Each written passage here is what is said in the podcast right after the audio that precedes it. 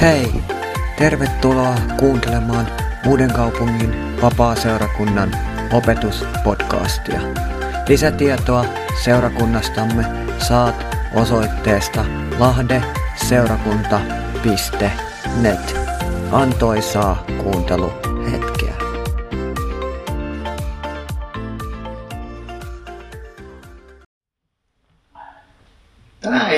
Kunhan minä nyt tässä seuraavan kahden tunnin aikana pääsen jonkunlaiseen vauhtiin, niin minä puhun teille uskosta.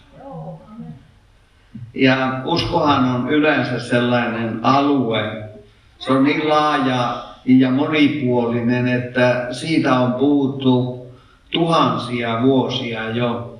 Ja kukaan ei ole pystynyt ammentamaan tätä uskon aluetta tyhjiin. Mutta monet ovat pystyneet nauttimaan sen olemuksesta ja itse uskon alkajasta. On kuule ystäväni hyvä asia tänäkin iltana, että sinun ei tarvitse itse puristaa sitä itsestäsi, koska se on Jumalan lahja, ainakin minun raamatun mukaan. Se ei ole minun aloittama eikä minun keksimää, vaan Jumala pyhän henkensä kautta on vetänyt meitä yhteyteensä ja antanut sitten tässä myös sen kyvyn uskoa Jeesukseen Kristukseen. Ja sen tähden minä luenkin täältä Efesolaiskirjeestä yhden jakeen ennen kuin pitemmälle jatkan. Paavali kirjoittaa Efesolaiskirjeen toisessa luvussa jakeessa kahdeksan nämä sanat, joita olemme varmasti itse kukin monesti siteeranneet. Sillä armosta te olette pelastettu. Uskon kautta, ette itsenne kautta, se on Jumalan lahja. Aamen.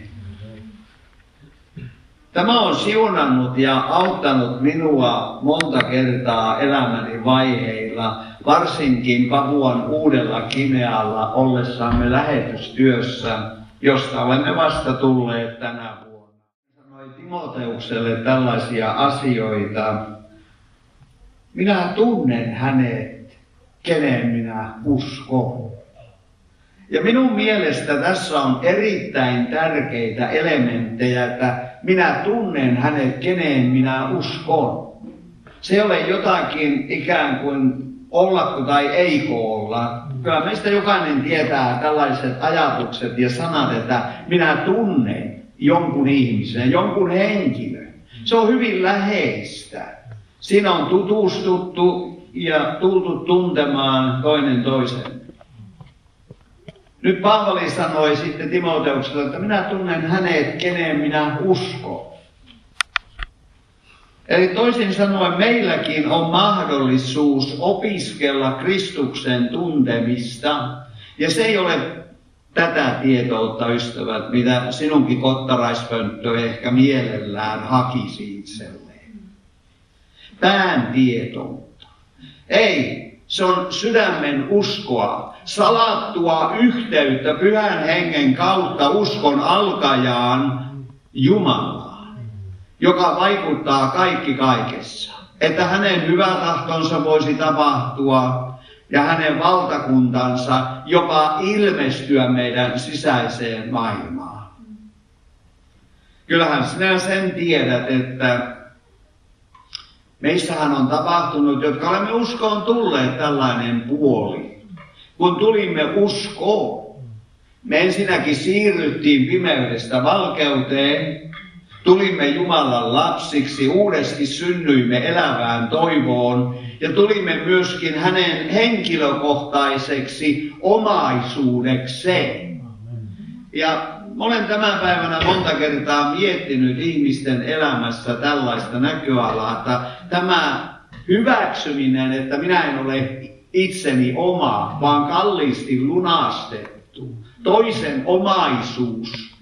Ja tämä toinen on Jumala, rakas taivaallinen Isä, joka on siirtänyt minun rakkaan poikansa valtakuntaan.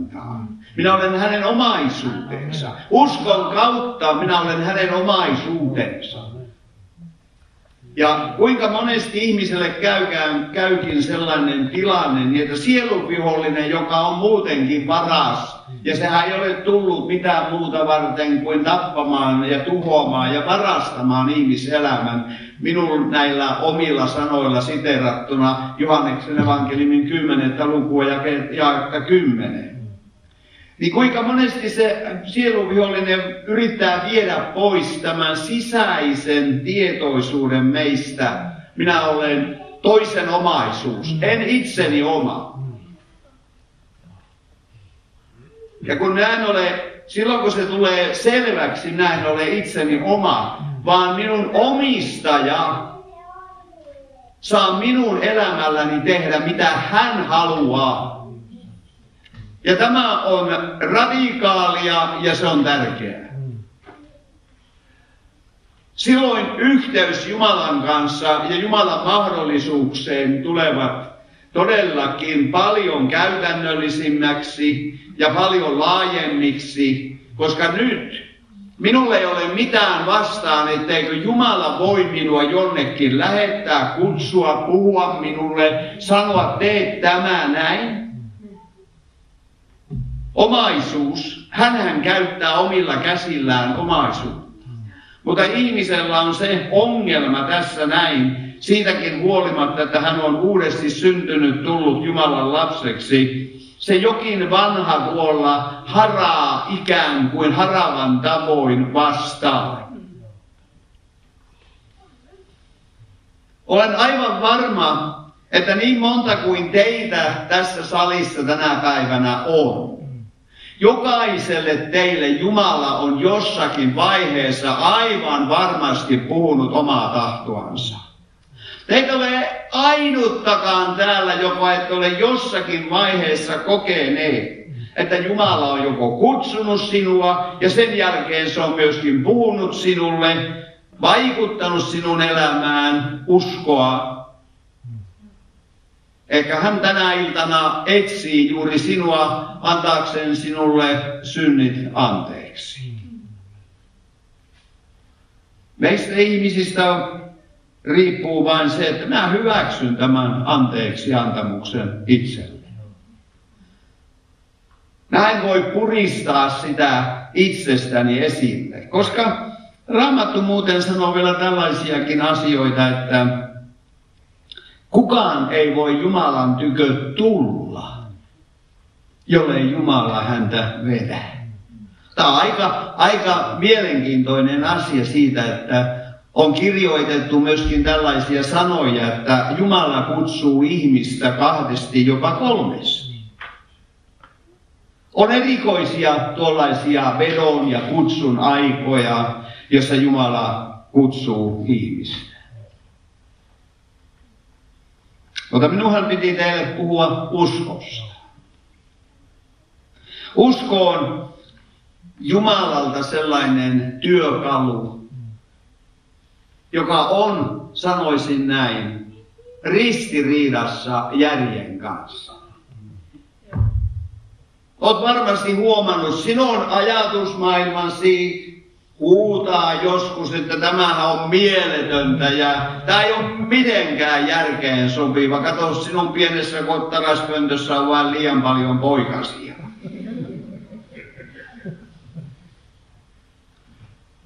Ja monestikin me kuuntelemme pään tietouttamme enemmän kuin sydämessä olevaa Jumalan sisäistä puhetta. Ja sitten sanomme, että pitäähän tässä olla järkeviä. Mutta kun usko ei mitenkään perustu järkeen, sydämen uskohan on tuo salattu yhteys uskon alkajaan. Ja sitten vielä tämä uskon alkaja jo aikoinaan sanoi ihmisille, Markus 9.23, oli kysymys miehestä, jonka poikaa vaivas riivaaja erittäin pahasti ja yritti polttaa sitä poikaa kaatamalla sitä tuleen ja kaikenlaisilla ongelmilla. Niin opetuslapset eivät onnistuneet saamaan tätä pahaa henkeä tuosta pienestä pojasta pois. Jeesus tuli sitten siihen ja isä sanoi, että jos sinä jotakin voit, jos sinä voit jotakin. Opetuslapset oli siinä neuvottomia ja fariseukset olivat erittäin tyytyväisiä. Tuli ainakin yksi tilanne, että ne eivät mahtaneet mitään. Uskon alkaja tuli ja sanoi, kaikki on mahdollista, joka koskee meitä. Kaikki on mahdollista sille, joka uskoo. Kaikki on mahdollista. Ja tämä on fundamentaalinen asia. Meidän tulisi heittäytyä tällaiseen tilanteeseen. Kaikki on mahdollista. Eikä alkaa itsellemme oikeastaan niin miettimään reasoning jotakin että tuon ja tämän tähden se ei voi olla mahdollista. Ja mielellään me rupeamme askartelemaan ajatuksissamme, että mikä on mahdollista ja mikä ei ole mahdollista. Ja selitämme sitten parhain päin itsellemme, että se ei ole mahdollista. Ja sitten ihmettelemme toisaalta, että miksi minun uskon elämä on näin köyhää. Koska siitä puuttuu ne elementit, jossa Jumalan ylimaallisuus ja yliluonnollisuus on. Kun usko toimii, siinä on Jumalan yliluonnollisuus. Hyvin suuressa määrin se on sitä. Uudella Kinealla aika useasti me törmäsimme ja tulimme tilanteisiin, jossa Jumala aivan käsittämättömällä tavalla ilmestyi monien ihmisten elämään. Aivan käsittämättömällä tavalla. Minä uskoisin näin, että tässä salissa ei taida olla yhtään ihmistä, jolla on esimerkiksi käynyt tällainen tilanne, että ajaa pääministerin maastoautoa tietämättään, että se on pääministerin auto. Ja ne ihmiset, jotka antoivat sen auton minun käyttöön uudella Kinealla 2019, he olivat antamassa jonkun toisen ihmisen auton minun käyttöön, mutta ei missään tapauksessa pääministerin maasturia. Ja sitten kun olin maasturin saanut käyttöön, niin ja ale, ajelin tietä ja kappas vain, siellähän tuli poliisivartiokin vastaan sitten jossakin vaiheessa. Ja ne oli niin hirveän kohteliaita. Mä ajattelin, että yleensähän ne ovat päinvastoin, ne on niin piikkisikoja, niin miten ne nyt on näin? Ja tuota, kun minä sanoin, että haluatteko te nähdä ajokortin, no joo, kyllähän me voimme, mutta ei se nyt niin välttämätöntä ole. Ja mä ajattelin, että no mikä nyt on, ja pastorit autossa sanoi, että mikähän tässä muuten on niin, että niin, Tavallisesti hän yrittää sakottaa kaikkia meitä. Ja niin, sitten kun pääsimme tuon 680 kilometriä ajettua ja tulimme Leinimiseen kaupunkiin ja auto oli niin yltäpäältä jo kuraantunut, minä otin sen kyllä loistokunnossa. Ja minä ajattelin, että mikähän ihmeen A4 sellainen lappu on tuossa tuulilasissa. Että se on häirinnyt minua vähän koko ajan, kun ajanut, mutta en, ei lähetyssaarnaaja voinut mennä edes katsomaan mitä, eikä rekkareitakaan seuraamaan mitä niissä lukee. Niin se vain ajoi autoa, kun oli komea maasto. Ja kun oli kokoukset edessä, niin oli mulle tärkeämpiä. Kulkuneuvo oli hyvä, mutta ei se minun päätavoitteeni. Kunnes mä menin katsomaan sitten siitä, että mikä tuo ihmeen lappu on, niin siinä on Papua Uudenkinean vaakuna, ja lukee pääministerin toimista.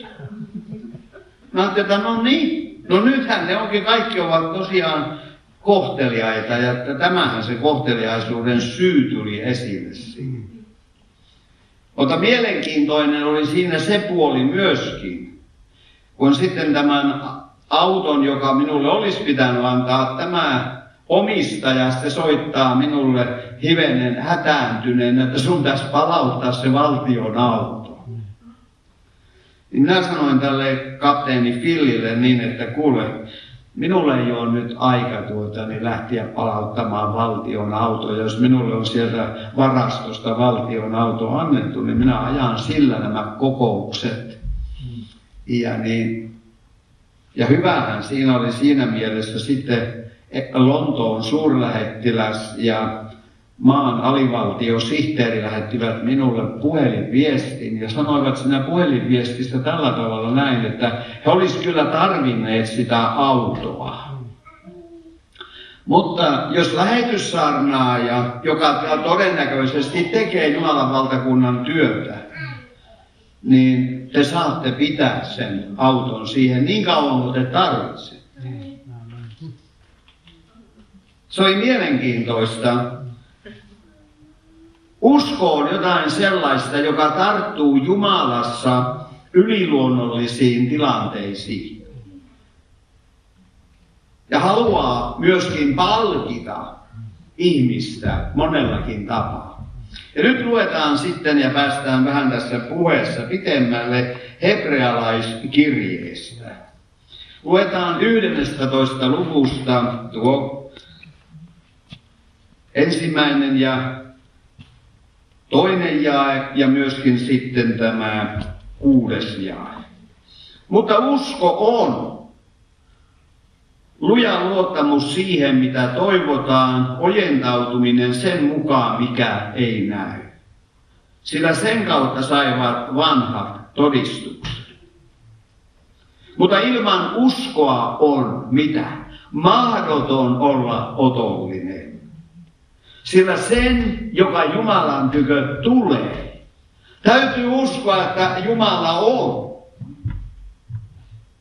Että Jumala on ja että hän palkitsee ne, jotka häntä etsivät. Ajattelehan tänä iltana, Jumalan sana kehoittaa meitä luottamaan, että Jumala on. Ja että hän henkilökohtaisesti vielä palkitsee ne, jotka häntä etsivät. Älkää heittäkö pois uskallustanne, sanoo kymmenes luku hebrealaiskirjaa, kirjettä, jonka palkka on suuri. On monia asioita, sanoisin näin, että me emme jostain syystä tohdi olla uskon ihmisiä. Me puhumme, me olemme uskolaisia. We believe in God, mutta emme jostain syystä tahdo ottaa sellaista asennosta, asennetta kuin faith. Minä uskon. Ja jäämme monta kertaa pieniin asioihin, kun voisimme nähdä Jumalan suuria tekoja. Ja olen pannut senkin merkille, kaikilla meillä on usko. Mutta joidenkin ihmisten uskon elämä alkaa automaattisesti kasvamaan, joidenkin ei. Koska emme ehkä anna sijaa kasvulle, ja emme käytä uskoa. Me käytämme uskoa tullaksemme sunnuntaina kokoukseen, mutta ei siinä paljon tarvitse tällaisessa hyvässä tuolissa istua. Ei siinä oikeastaan kovin paljon uskoa tarvitse. Se tuoli kyllä pitää sinusta huolta. Mutta uskoa tarvitaan siinä arkipäivän elämässä, että hän on minulle tie, totuus, elämä, hän on minulle parantuminen, hän on minun vanhurskauteni, hän on minun autuuteni. Ja minä saan suorastaan nauttia Jumalasta ja hänen hyvyydestä. Eikä mun tarvitse jatkuvasti olla epävarmassa tilassa, että onkohan mä nyt tänä päivänä uskossa. Voi sekään ole sitä niin, että mun tarvitsee koko ajan elää niin kuin joku ajattelee, että uskoo jotain sellaista sitten, että me ollaan jossakin niin kuin puoli pilvilinnoissa ja jalat ei enää kovin ole maassa. Minun mielestä usko on juuri jalat maassa olemista, sydän taivaassa ja se on liikkumista Herrassa eteenpäin. Monet ihmiset pelaavat tunteiden kanssa niin kuin joku, joka on hyviä soittamaan, niin kuin tänä iltana olemme tässä iltapäivällä kuunnelleet sisarta, joka on taitava soittamaan ja laulamaan. Ne sormet vain liikkuu tuossa. Jotkut ajattelee, että uskon elämässä on jatkuvasti sinfoniaorkesterissa mukana olemista. Kun se ei ole, se on kuitenkin arkipäivää. Apostoli Paavalille Jeesus ilmestyessään Damaskon tiellä, hän toi heti tällaisen alueen esille. Minä tahdon näyttää hänelle, kuinka paljon hän joutuu kärsimään minun nimeni tähden. Moni ajattelee, että kun tulee vaikeuksia, haasteita ja kärsimyksiä, että eihän nämä uskon elämään kuulu. Tämähän ei kuulu siihen ollenkaan. Tämähän on sellaista tuota, niin, ää, toisenlaista hengen olotilaa vain. Mutta juuri näissä vaikeissa elämäntilanteissa usko koetellaan. Me tiedämme esimerkiksi Abrahami, joka on uskomme isä, ainakin raamatun mukaan. Siellä puhutaan Abrahamista näin. Ja hän oli odottanut sitä poikaa syntyväksi jo pitkän aikaa ja tehnyt niitä Saaran ja Abrahamin omia sakkinappulasiirtoja ja saaneetkin aikaan yhden Ismailin, joka edelleenkin on aika paljon ikään kuin tuollainen kaktuksen piikki heidänkin omassa lihassaan. Ja sitten tuli se aika niin, että Iisakki syntyi. Ja meni toistakymmentä vuotta ja yhtenä päivänä Herra sanoi, että kuule Abraham, Mitäs jos sinä uhraisit ainokaisen poikasi minulle polttouhrina paikassa, jonka minä osoitan? Yksi asia minusta on mielenkiintoinen. Hän raamattu kaikkia kerro näin tällä tavalla kronologisessa järjestyksessään ihan mutta kertoo kuitenkin tarpeeksi, että Abraham jostain syystä ei epäuskossaan epäillyt, vaan päätti lähteä tuolle oudolle matkalle kohti Morian vuorta. Ja hän vaelsi tuonne palvelijansa kanssa ja jättää lopulta palvelijan paikkaan. Ja siinä vaiheessa on jo Iisakillekin selvinnyt, että tämä nyt on vähän merkillinen tämä isän touhu, niin että normaalisti silloin lammas mukana, kun uhra, uhraamaan lähdetään. Niin poikakin alkaa kyselemään, että no isä, onko kaikki kunnossa, jäikö jotain nyt huomioimatta, että tässä on puukkoja, tässä on halkoja ja tulion ja kaikki tämä, mutta missähän se uhri on? Uhri kysyi itse, missä uhri on.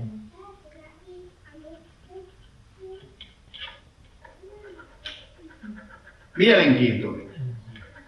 Hänen uskonsa joutui koetelluksi. Ja tämä tapahtuu jokaisen meidän kohdalla. Jokaisen meidän uskoa koetellaan tavalla jos toisella.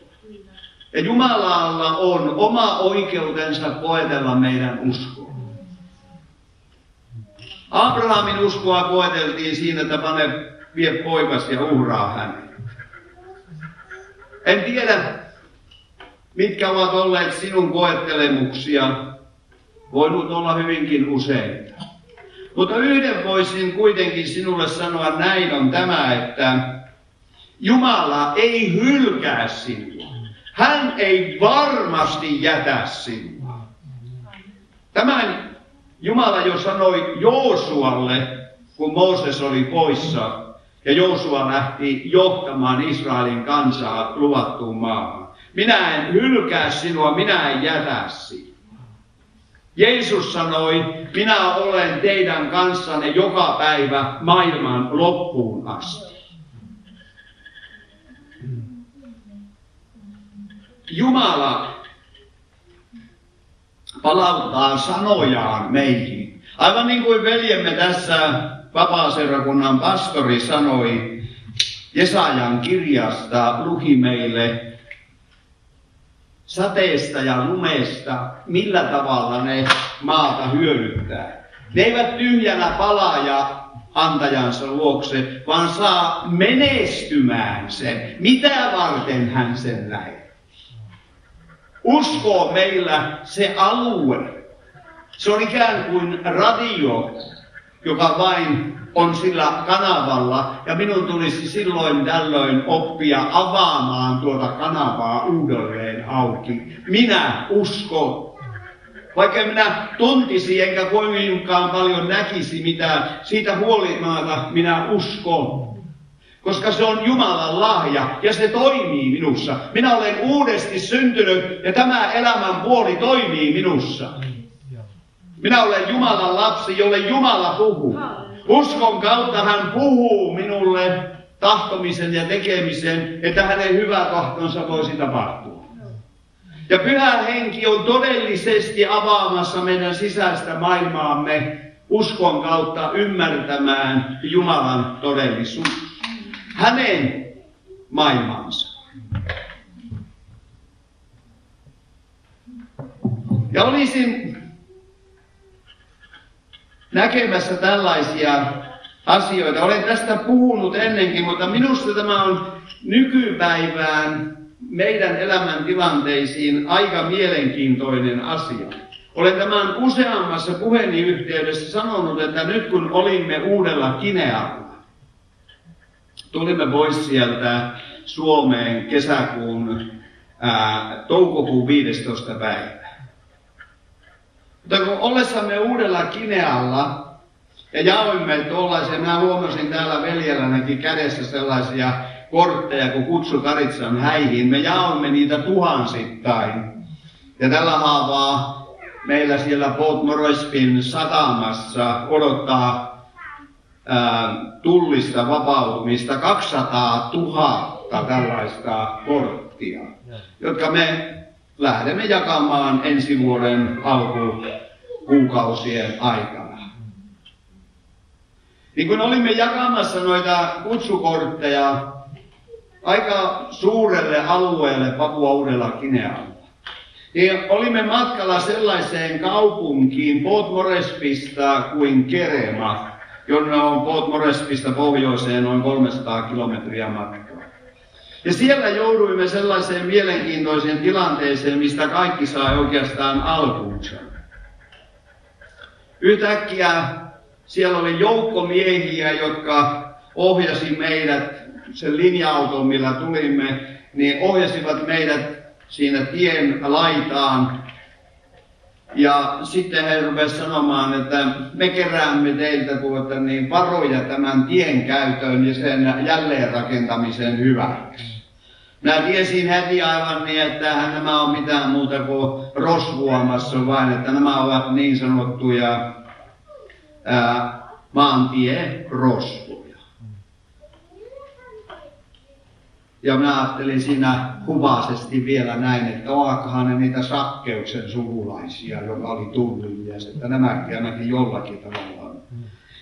Ja siinä sitten niin olimme ja mä sitten sanoin, että emme, mä kyllä tavallisesti en kellekään maksa mitään. Niin siellä yksi jo ärhentyy niin, että, että se alkoi puhumaan niin, että täällä maksetaan. Minä nämä puhuin vielä siinä vaiheessa englanniksi. Mutta sitten yhtäkkiä minä vaihdoin puhetta heidän omalle kielelle ja minä puhun sitä yhtä hyvin kuin he, ilman mitään murretta. Niin minä sanoin, että mä en kyllä tavallisesti maksa kellekään mitään. Ja ne säpsähti niin, että hei, Yksi puhuu tuo Pisiljani. Ja niin, ja sieltä sitten joku alkoi kyselemään, että kun meitä oli neljä valkoista ja joku kahdeksan kappaletta uskinialaisia, mihinkä te olette menossa? Yhtäkkiä tämä ajatus vain Jumalan maailmasta tuli. Se, että me olisimme sanoa, että me ollaan menossa keremaan niin Jumalan henki vaikutti minussa tällaisen sanonnan, että sanoo, että te olette menossa taivaaseen. jota he eivät kukaan osannut odottaakaan, että nyt tuota, tämä valkoinen, se ensinnäkin ymmärtää tuo pisiniä, ja sitten se sanoo, että on menossa taivaaseen. He varmasti odotti, että me sanomme jonkun kylän paikkakunnan nimeen, mutta nyt se kuitenkin oli, että taivaaseen. Yhtäkkiä joku siellä matkan päässä huusi, että mitä se sanoo, mihin ne on menossa. Se on menossa, ne on menossa taivaaseen. Ne on menossa taivaaseen. Ja siellä kauempana olevat ihmiset alkoi huutamaan, että niin mihin ne on menossa? Taivaaseen, nämä menevät taivaaseen meneviä ihmisiä. Kerta kaikkiaan. Ja yhtäkkiä tämä joukon johtaja, hän tuli sieltä ja sanoi minulle, että ei no tässä ei taidakaan olla tuota, tässä on joku väärinkäsitys tuota, että, että tähän nyt voisitte, kun uusia linja-autoja ohjataan sinne, tähän voisitte nyt lähteä. Mä sanoin, että ei me lähdetä ennen tästä minnekään, ennen kuin mä saan valokuvan sinusta ja ojennettua kutsukortin karitsaa hän. No. no me tultiin sitten muutamien päivien kuluttua taas tuon saman onnettoman paikan ohi, niin ne sanoi, Enkää nyt taivaaseen menijät ovat omassa luokassaan, ne vain menee siitä, ei mitään pysähtymisiä tähän enää. Ja kun me tulimme sitten Port Morespiin, täällä justiin tänä iltapäivällä olemme jo kuulleet tuota Turusta jotain, ja te monet tiedätte Raision myllyn. Se on kohtuullisen iso kauppakeskus Suomen olosuhteissa. Ja tuolla Port Morespissa on sellainen kuin Vision City, joka on suunnilleen puolta suurempi. Ja niin, kun me tultiin sitten siihen kauppakeskukseen ja meiltä joku puhelinasia oli meillä ja päätettiin se käydä sieltä hakemassa, se oli hirveitä jonoja sinne puhelinpaikkaan. Mutta yhtäkkiä minä kuulin omealla korvilla, siellä kauppakeskuksen sisällä ihmiset alkoivat puhumaan tällä tavalla. Ne taivaaseen menijät ovat täällä. Taivaaseen menijät on täällä. Yhtäkkiä, tiedätkö mitä, semmoiseen puhelinliikkeeseen, missä oli ainakin 2-30 metrin jono, kun ne odotti jotakin sellaista tarjouksessa olevaa puhelinta siellä. Yhtäkkiä kaikki sanoi, tervetuloa ja me ensimmäisenä taivaaseen menijät, olkaa hyvä vai.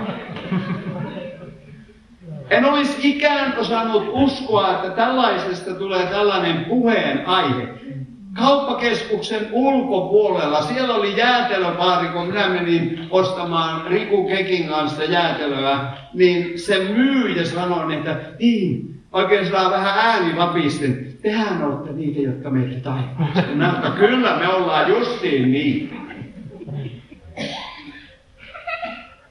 Se on mielenkiintoinen. Tiedätkö, mitä Jumala pystyy jossakin maassa, niin kuin Papua Uusi Kinea, käyttämään tällaista sanontaa? Se, että minä olisin sanonut, että me mennään keremaan, sillä ei olisi ollut mitään vaikutusta. Mutta kun Jumala antoi sanoja, me menemme taivaaseen ja niissä oli taivaan voitelu, niissä oli se auktoriteetti, niissä oli se jokin houkutin. Yhtäkkiä se ei pysähtynyt enää pääkaupunkiseutuvilla tuohon 600 000 hengen kaupunkiin. Menimme koko ponimiseen paikkaan lentokoneella toista tuntia. Emme päässeet muuta kuin lentokentälle, niin siellä tuli yksi kentän niitä security-miehiä ja sanon, että ai te niitä taivaaseen. Se on jo sinne mennyt. Usko on jotain sellaista, mikä toimii ja elää. Ja uskon sanoja pitäisi pystyä ihmisinä meidän puhumaan toinen toisille. Ja nähdä toiminnallinen usko omassa elämässä. Otan tähän Johanne Matteuksen evankeliumin 15. luvusta erään mielenkiintoisen paikan. Minä en tiedä paljonko minulla on aikaa, mutta käytän sitä runsaasti.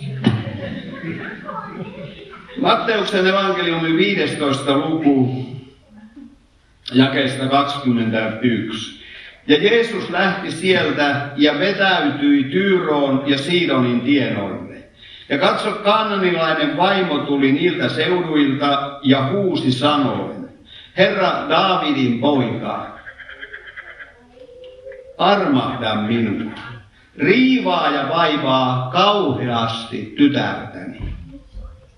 Mutta hän ei vastannut hänelle sanakaan, niin hänen opetuslapsensa tulivat ja rukoilivat häntä ja sanoi, päästä hänet menemään, sillä hän huutaa meidän jälkeemme.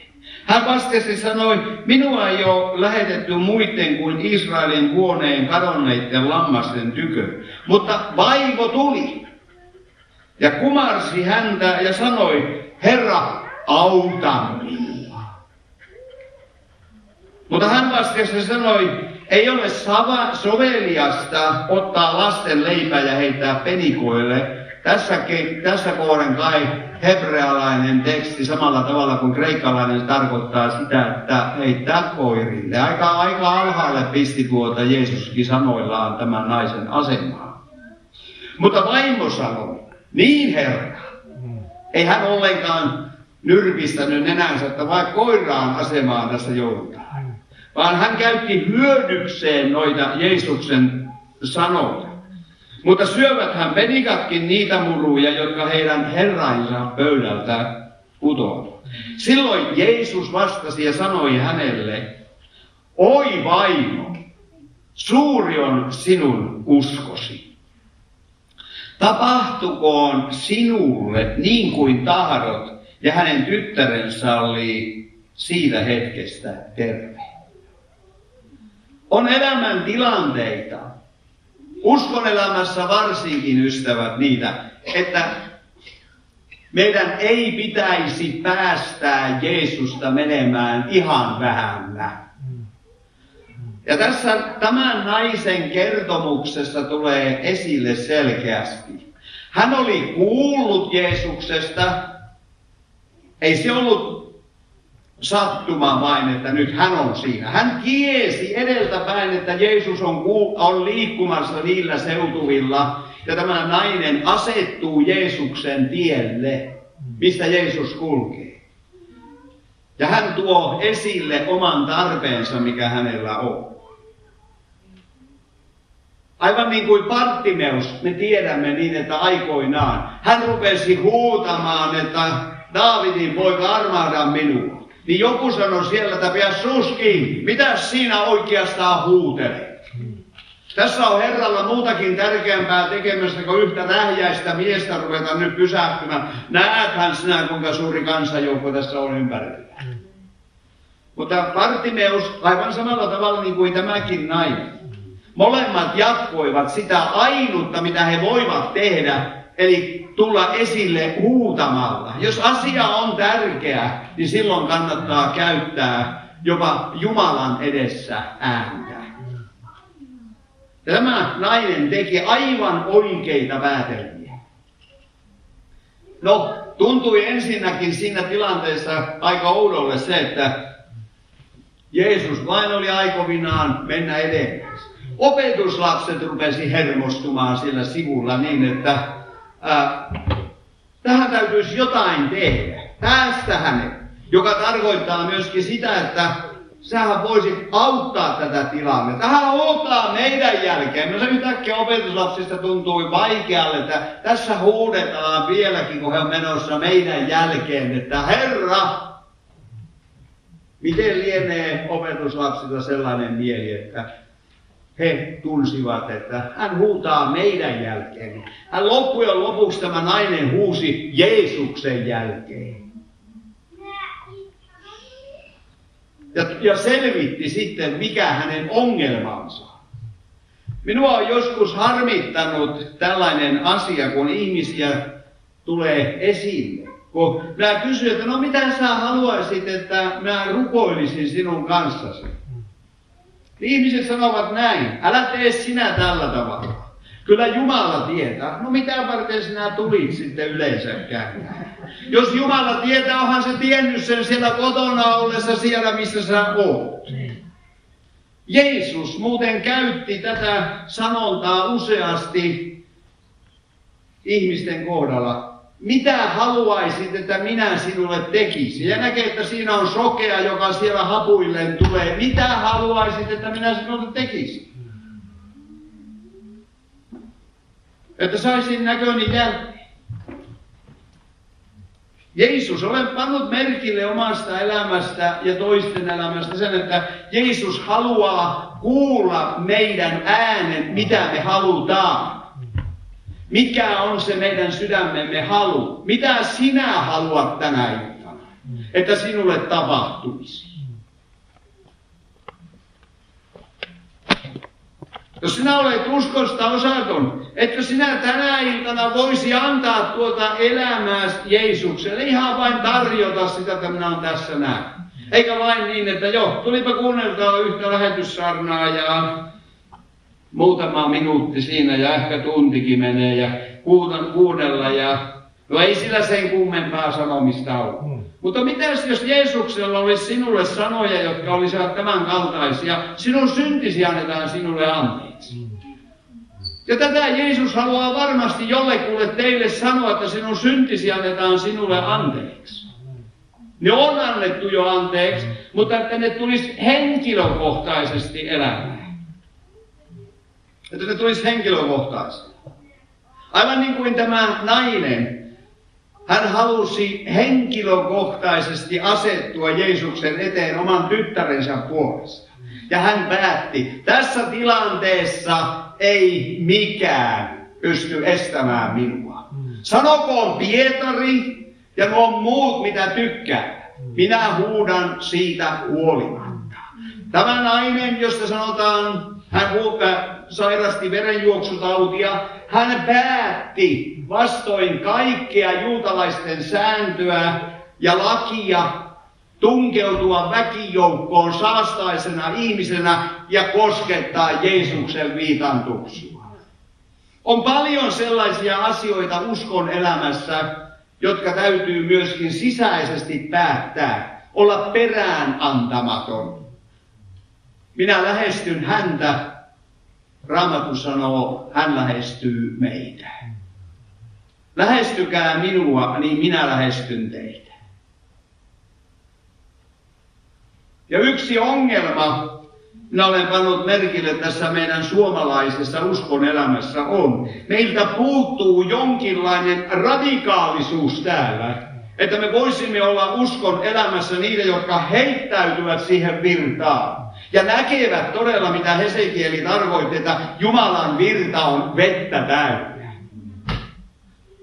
kokea niin, että Jumala pystyy mittaamaan meidän elämään sen tuhat kyynärää ja vielä tuhat lopulta niin, että me olemme uimavesissä. Virrassa, jossa Jumala vie meitä eteenpäin.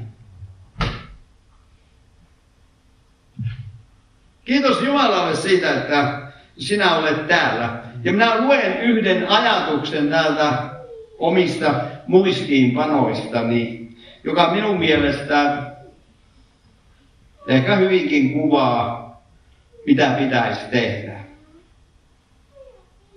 Usko Jumalaa. Luota empimättä häneen. Vaikka asialla tai niillä asioilla, joiden kanssa olet tekemisessä, ei olisi tiettyjä todisteita, että Jumala auttaa. Epäröimättä luota häneen lupauksiin. Siinäkin tapauksessa, vaikka kaikki näkyvä olisi kielteistä.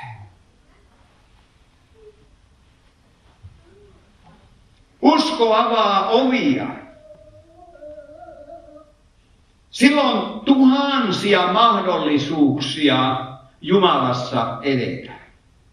Usko muuten ei ole yksiraiteinen, vaan Jumalalla on uskon kautta mitä käsittämättömimpiä mahdollisuuksia auttaa sitä, joka uskoo häneen. Älkää koskaan rajatko Jumalaa, että jonkun asian pitää mennä näin niin kuin minä ajattelen. Mitäs jos se menee siitä vierestä niin kuin rekka ohi? Jumalalla on kykyä Jeesuksessa Kristuksessa vaikuttaa monella eri tapaa. Meille on tullut uskon elämästä sellaista jokapäiväisen harmaata vain. Joskus me emme pysty me ihmisinä erottamaan, kun naakkaparvea katselemme, että mikä on tuon kirkontornin naakka. Ja kaikki näyttää samanlaisia. Uskon elämämme saattaa olla tämän kaltainen, että se on harmaa, mitään sanomaton, ja se voisi olla kuitenkin värikäs, voimakas, pyhän hengen inspiroima, jossa näkyy Jumalan vastauksia elämään. Tänä iltana joku teistä siellä sairastaa suolistosairautta. Sanoudu siitä vain irti, Herra on sinun parantajasi. Käytän tässä välillä tiedon sanoja. Sitten, kun Jeesus oli sanonut niin, että ei pitäisi heittää tuota niin penikoille, koirille.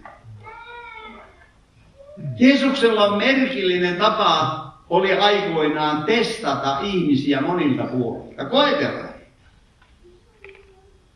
ja lähettää ihmisiä hänen omaan testiinsä. Olen monesti miettinyt sellaistakin asiaa. Kun Jeesus oli ruokkinut 5000 miestä, hän lähettää opetuslapsen Genesaretin yli toiselle rannalle, tietäen sen ja nähden sieltä korkeammalta, että järvelle on jo tulossa myrsky. Jeesus tiesi tasaan tarkkaan, että hän lähettää opetuslapsensa keskelle myrskyn silmää.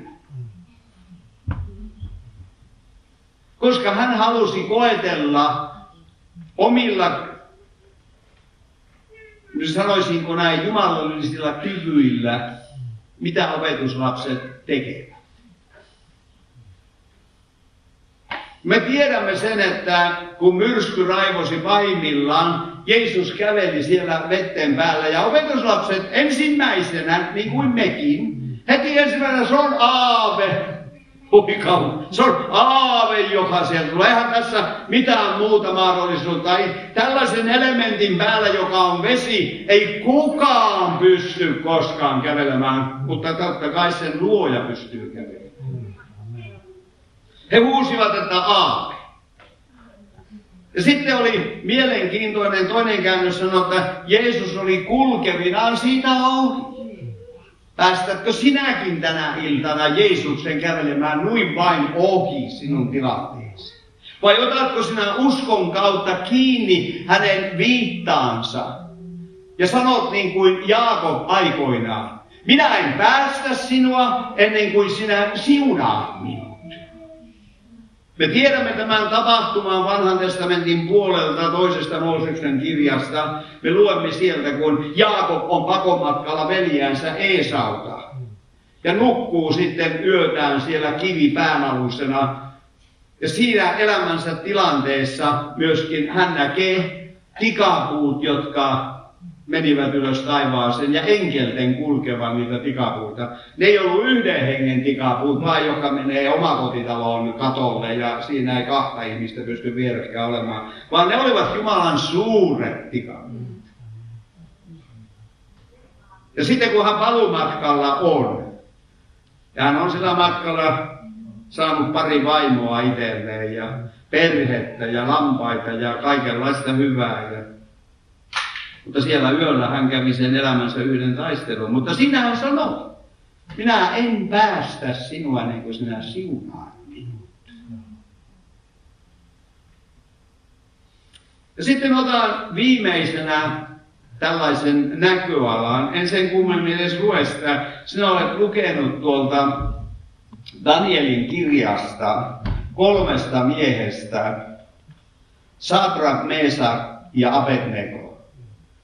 Ja sen tilanteen, kun kuningas Nebukadnessar päätti tehdä kultaisen kuvapatsaan. Ja sitten se, että sitä pitää kaikkien kumartaa. Minua on kiinnostanut näiden miesten asenne. Näiden miesten asenne. Ja tämä asennehan oli seuraavanlainen, eli mä sittenkin sen luen tästä, ää, tästä meille. Tämä asennehan oli tällainen. Kolmas luku ja jakeesta 14 eteenpäin. Nebukadnessar sanoi, aivanko tahallanne? Te Sakrak, Mesak ja Abednego, ette tahdo palvella minun Jumalaani, ettekä kumartaa rukoilla kultaista kuvapatsasta, jonka minä, iso, isolla M-kirjaimella, jonka minä olen pystyttänyt.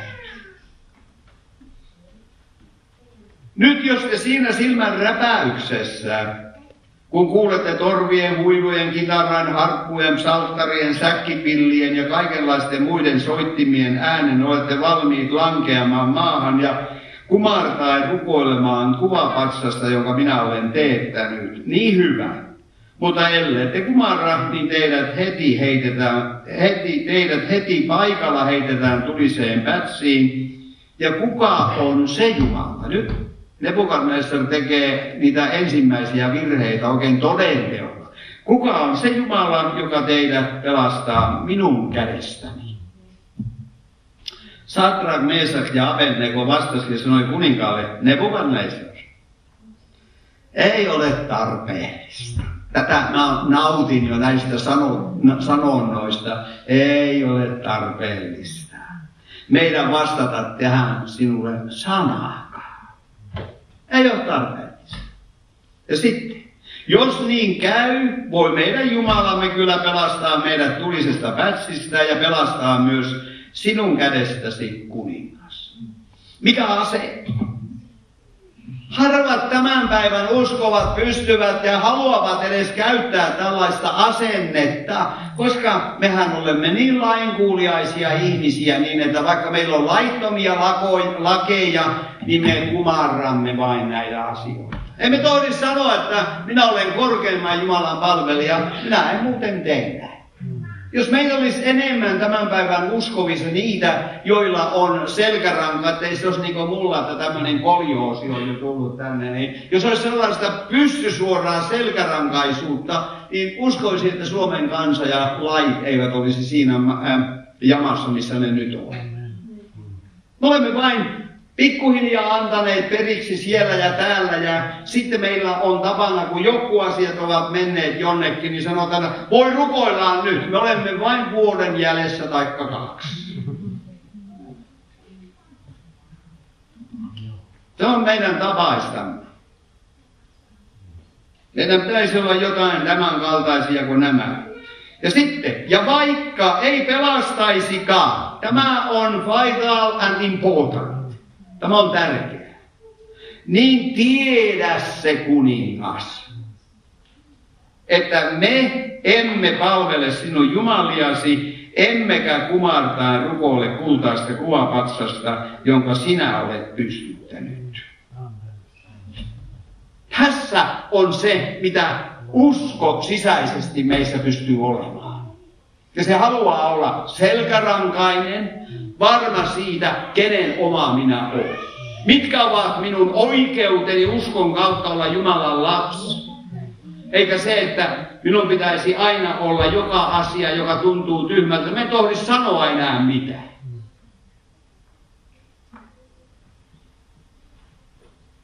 Minun mielestä tässä oli hieno asia ja tällainen näköala. Ja me tiedämme, että nämä joutuivat, sen tuloksena he joutuivat tuliseen pätsiin. Mutta mua on kiinnostanut niin kuin sinuakin se tulinen pätsi ja siellä oleva neljäs mies. Minua on kiinnostanut se, mä olen nähnyt hänet Papua Uuden-Kinean elämän toiminnassa tämän neljännen miehen. Sairaiden parantajana, ihmeiden tekijänä, tunnusmerkkien luojana. Ja haluan kertoa, tähän olette tämän voineet kuullakin. Mä kerron tällaisen tapahtuman Nipa-nimiseen alueeseen, joka on meidän lähetysasemalta, jonka perustimme. Sinne on 70 kilometriä matkaa. Olin pitämässä, päätin mennä Nipaan ensimmäistä torikokoustani pitämään. Ja se on valtava iso tori. Minua kummastutti, kun minä menin sinne torille. Se oli hirveän paljon ihmisiä. En oikein tiennyt mikä syy, että täällä on näin tapaton määrä ihmisiä, mutta sehän selvisi pienestä tuokiossa minulle. Siellä oli joku toinenkin kovanisten käyttäjä, joka oli harvinaista siihen aikaan. Ja kovaanislaitteet tuo pisinillä ovat suuri suu. Siellä joku käytti tätä suurta suuta. Mutta mielenkiintoinen oli se, että kun oli vaalien aika, para-aikaa meneissään, niin minä olin päässyt tämän kansanedustajan vaalipuheeseen mukaan. Ja juuri kuulin nämä sanat, kun vaan näitä kovaanislaitteita niin ylös siellä, kuulen kun hän sanoo näin. Jos te valitsette minut seuraavalle kaudalle tuonne parlamenttiin, niin minä pidän huolen siitä, että tuo skandinaavialainen lähetyssaarnaaja ei koskaan pääse nipaan. Sitten kun hän lopetti joihinkin loppulauselmiin, niin minä ajattelin, että voi hyvä mies. Ja sitten minä otin minun isot laitteet esille ja mä sanoin, että herra kansanedustaja, sinä oot myöhästynyt minä oon jo täällä. Häntä ei muuten valittu seuraavalle kaudelle, vaan meidän oma seurakunnan mies nousi seuraavalle kaudelle. Hän myöhästyi ja hän otti vaal- väärän vaaliteeman. Ei pitäisi lähteä Jumalan kanssa kamppailemaan tällä, koska siinä voidaan hävitä taistelu kättelyssä. No nyt kun nämä henkilöt olivat Sadrak, Meesa ja Abednego siellä tulisessa pätsissä. Niin jakeesta 24.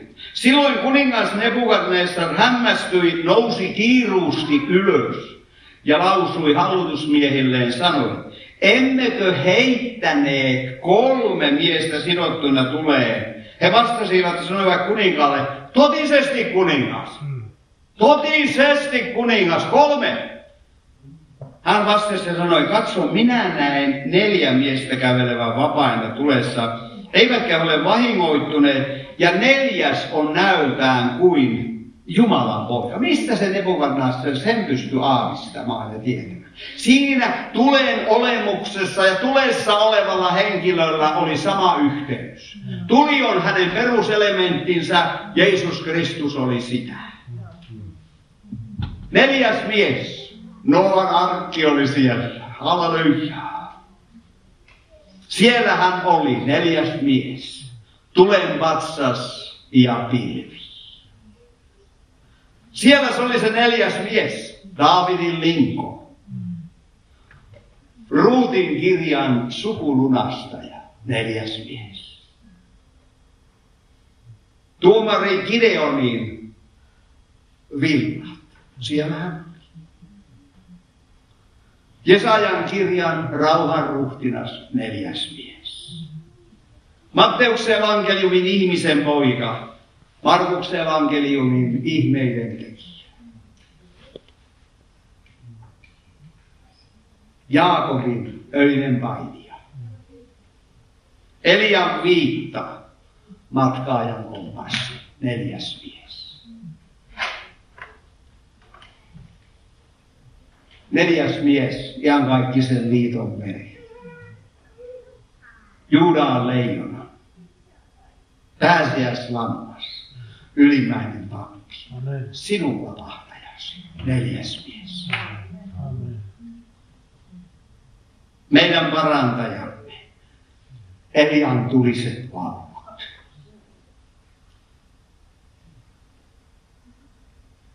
Jaakobin tikapuut. Joosefin unet, neljäs mies. Kuningasten kuningas, herrain herra, neljäs mies. Hän on alku ja alfa ja omega. Usko. Se on hänen lahjansa sinun elämään. Käytä sitä. Ole rikas uskon käyttäjä. Käydä sitä. Amen. Amen.。Täytyyhän tulla joskus tänne uuteen kaupunkiin aloittamaan tämä saarna ja lopettamaan sen